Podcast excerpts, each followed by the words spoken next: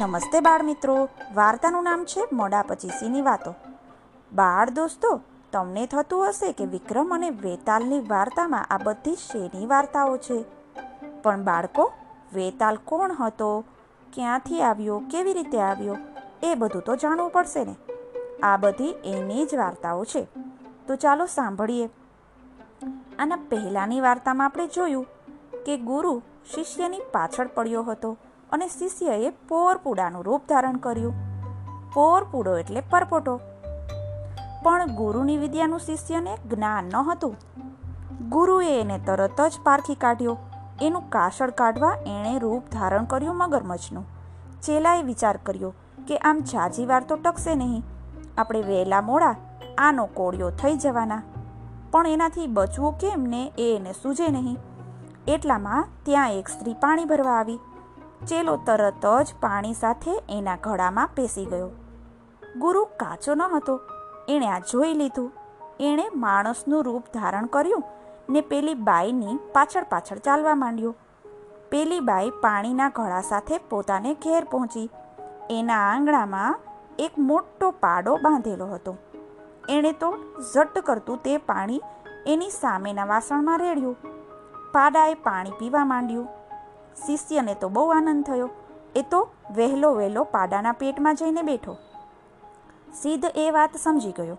એણે પેલી બાઈને પૂછ્યું, બહેન, આ પાડો વેચવાનો છે? ના રે ભાઈ, પાડો વેચે મારી બલા. આવો પાડો ગામમાં કોઈને ત્યાં હોય તો બતાવો.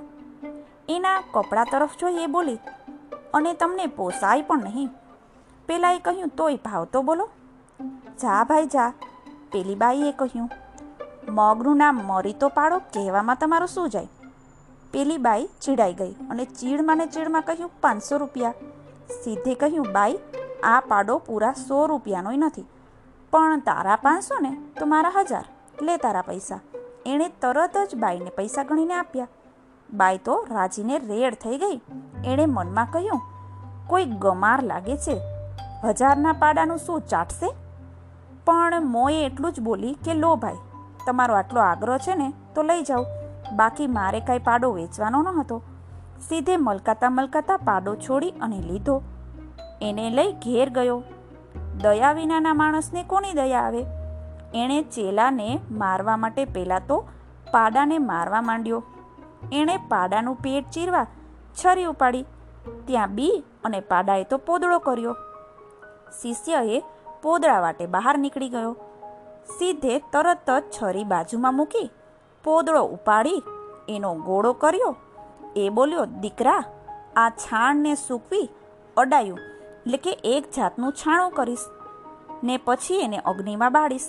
હવે તું ભાગીને ક્યાં જઈશ? બોલ બોલ ને. ચેલાએ વિચાર કર્યો, છાણ છુકાવા માંડશે ને, તો તો આપણે એમાં ચોટી રહેવાના. એટલે એણે તરત જ છાણનો કીડો બની ગયો. અને બહાર નીકળવા માંડ્યો.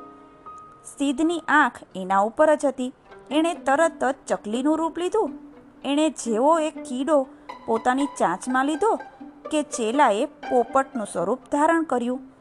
એને પાંખ આવી અને એ આકાશમાં ઉડી ગયો. સીધે બાજનું રૂપ લીધું. એની પાછળ પડ્યો. બાજ અને પોપટ વચ્ચે ઘણી બધી ભાગાદોડી થઈ અને ઘણું બધું થયું. અંતે ઉજ્જૈની નગરીમાં એ પોપટ જઈ અને ચડ્યો. ત્યાં મસાણમાં એક સિદ્ધવડ હતો. પોપટ તેની મધ્યમાં જઈને બેઠો. સિદ્ધને આગળનો એક શાપ હતો. જ્યારે ક્ષિપ્રા નદીને કાંઠે હરસિદ્ધિ દેવીના આરાધના કરતો હતો ત્યારે દેવી પ્રસન્ન થયા. તેને નવ પ્રકારની સિદ્ધિઓ આપી. પછી દેવીએ કહ્યું, સિદ્ધ, તું આખો દિવસ માંગ માંગ કરી મને દુઃખ આપ્યા કરે છે. હવે અહીંથી ચાલ્યો જા. જો આ જગ્યાએ ફરી આવીશ ને તો તારું મૃત્યુ થશે.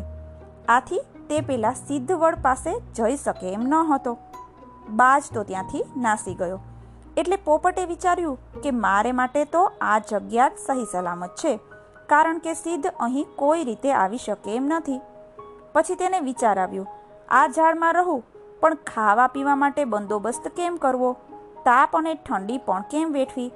પછી તેણે સમાધિ લગાવી અને મળદું થઈ તે ઝાડ ઉપર રહ્યો. સિદ્ધ તો એથી વધારે ગુસ્સે થયો. ચેલાને મારી નાખ્યા વિના તેને બીજું કામ સૂજે એમ ન હતું. તેની પાસે હિંમત હતી અને હિંમતવાળો માણસ શું ન કરી શકે? વિક્રમ રાજા તે નગરનો રાજા હતો. તે બત્રીસ લક્ષણો અને પુષ્કળ પૈસાદાર હતો. તેના દરબારમાં દૂર દૂરથી પંડિતો હતા.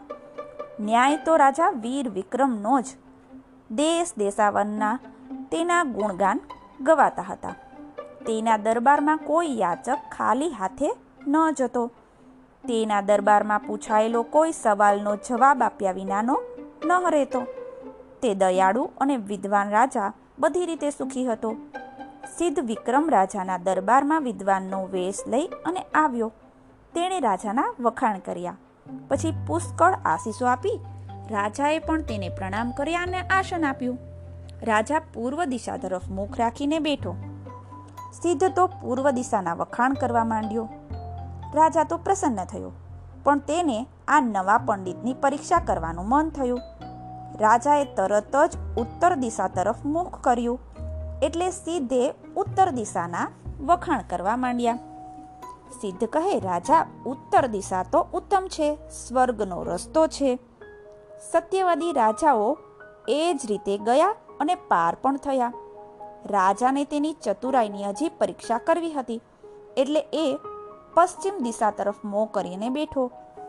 પણ સિદ્ધ તો પશ્ચિમ દિશાના વખાણ કરવા માંડ્યો. રાજા, પશ્ચિમ દિશામાં તો શંકર બિરાજે છે, સોનાનો મેરુ પર્વત પણ પશ્ચિમમાં જ છે. રાત દિવસની પણ ત્યાં જાણ થતી નથી. કુળવાન પુરુષ એવી પવિત્ર દિશાને છોડતા નથી. સભા તો ચકિત થઈ ગઈ. રાજા તરત જ દક્ષિણ દિશા તરફ મો કરીને બેઠો. સિદ્ધ પણ હારી જાય એવો ન હતો. એણે તરત જ દક્ષિણ દિશાનું વર્ણન કર્યું. રાજા તેની ચતુરાઈ જોઈ ખુશ થઈ ગયો. દરબાર પણ તેની ચતુરાઈથી ચકિત થઈ ગયો. બધા માણસો વાહ વાહ અને શાબાશ શાબાશ કરવા લાગ્યા. પણ દરબારના પંડિતોને આ ન ગમ્યું.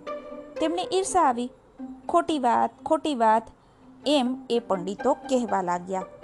ત્યારે સિદ્ધ કહે, રાજા, મેરુ ચડે, સૂર્ય પશ્ચિમમાં ઉગે અને પૂર્વમાં આથમે. વિંધ્યાચળ પર્વત ખસી જાય. પણ સત્યવાદી ખોટું ન બોલે, આ પૃથ્વી ચડે પણ હે રાજા હું ખોટું ન બોલું. રાજા તો આગળથી જ ખુશ હતો, તેમાં તેના આ વચનથી વધારે ખુશ થયો. એટલે રાજાએ કહ્યું, માંગ માંગ, માંગે ને તે આપું. રાજા, હું તો તને આપવા આવ્યો છું, માગવા નથી આવ્યો. અને જે જોગી માગવાનું લઈને બેઠા છે ને, તેનો ધર્મ ખોટો છે. કાગડો સારી રીતે સ્નાન કરે ને, પણ બગલો થતો નથી. બકરી દાઢી રાખે ને, પણ સાધુ થતી નથી. તે માગવા બેસવાથી કે રાખ ચોપડવાથી સાધુ થવાતું નથી. પછી તે સિદ્ધ તૈયાર થયો. વિક્રમ જેવો જ્ઞાની રાજા તે પેલા સિદ્ધના ત્યાગથી આશ્ચર્ય પામ્યો. રાજાએ સિદ્ધને કાલાવાલા કર્યા અને પોતાના દરબારમાં રાખી લીધો. દરરોજ સવારમાં સિદ્ધ દરબારમાં આવે અને રાજાને દાડમ અને એક ચિઠ્ઠી આપે. રાજા દાડમ ખજાનચીને આપે અને ચિઠ્ઠી બીજે દિવસે વાંચે. તે ચિઠ્ઠીમાં ગઈકાલે આખા દિવસમાં શું શું બનવાનું હતું તે લખ્યું હોય. રાજાના આશ્ચર્યનો તો પાર નહીં. સિદ્ધ કેવો મહાન ભવિષ્યવેતા હતો. બાળ દોસ્તો, હવે પછી વિક્રમ અને વેતાલની વાર્તાઓ શરૂ થશે. ચાલો ત્યારે ફરી મળીએ.